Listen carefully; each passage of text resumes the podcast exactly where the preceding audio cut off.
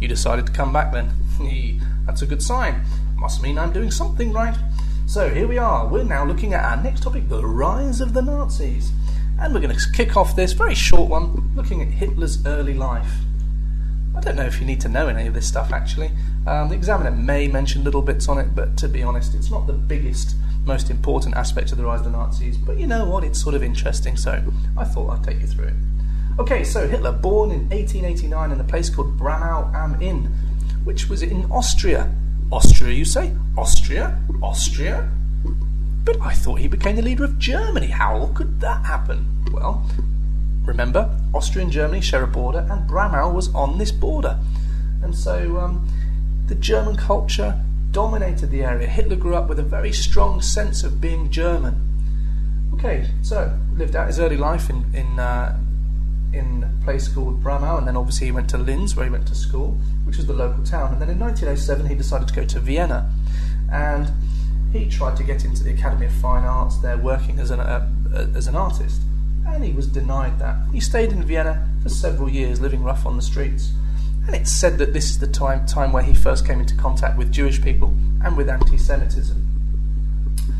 Um, by 1913, he was a naughty boy. He'd been asked to sign up for the, or in fact been told to sign up for the Austrian army. He had to do military service, and he decided he didn't much fancy that. Thank you very much. Um, so he decided he would flee. He ran away to Munich in Germany. Loved Munich, loved the architecture, loved being in good old Germany itself. Um, got arrested though. He did. Oh yes, he did. Oh, he didn't get away with it. Oh no, no, he did get away with it. Sorry, I got that wrong. Yes, of course he did, because he had been living on the streets. He wasn't fit, and so um, I don't mean obviously attractive. Um, I mean physically fit, like, you know, press ups, that sort of stuff. And, and as a result, they said to him, ah, "You know what, Addy? Don't worry about it. You go back to living on the rough, rough on the streets. Don't worry about us. We can do without you." And uh, and that was it. So he got let off. Then in 1914, in August 1914, when World War One broke out, he joined the German army. Of course he did. And he loved being in the army. Got himself a couple of medals, he did, and including the Iron Cross First Class for bravery. Sadly for him, in 1918, he was gassed towards the end of the war, and he spent the final stages of the war in Pasewalk Military Hospital. And it was there um, where he was staying in the hospital that he found out Germany had surrendered, and he couldn't understand it. When he was back at the front, he didn't think Germany was losing. Remember, the Kaiser had only published positive news, and as a result, he looked for someone to blame. Someone had to be uh, have stabbed Germany in the back here. And this is where the November criminals thing comes from. November 1918, that's when they surrendered. So he called the leaders of Weimar November criminals. Okay, 1919.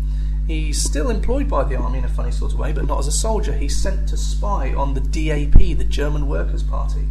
This was the time of lots of new parties emerging under the new democracy, and the army were worried about some of the nutcases. So they sent Hitler to spy on the DAP. It was run by a chap called Anton Drexler.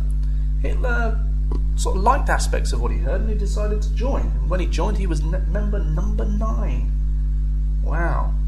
So that's how Hitler came into contact with the Nazi Party, and that's the uh, highlights of his early life what we'll do next time, I think, is uh, look at the Nazi Party itself and look at the birth of the Nazi Party. Okay, thank you. Have a nice day.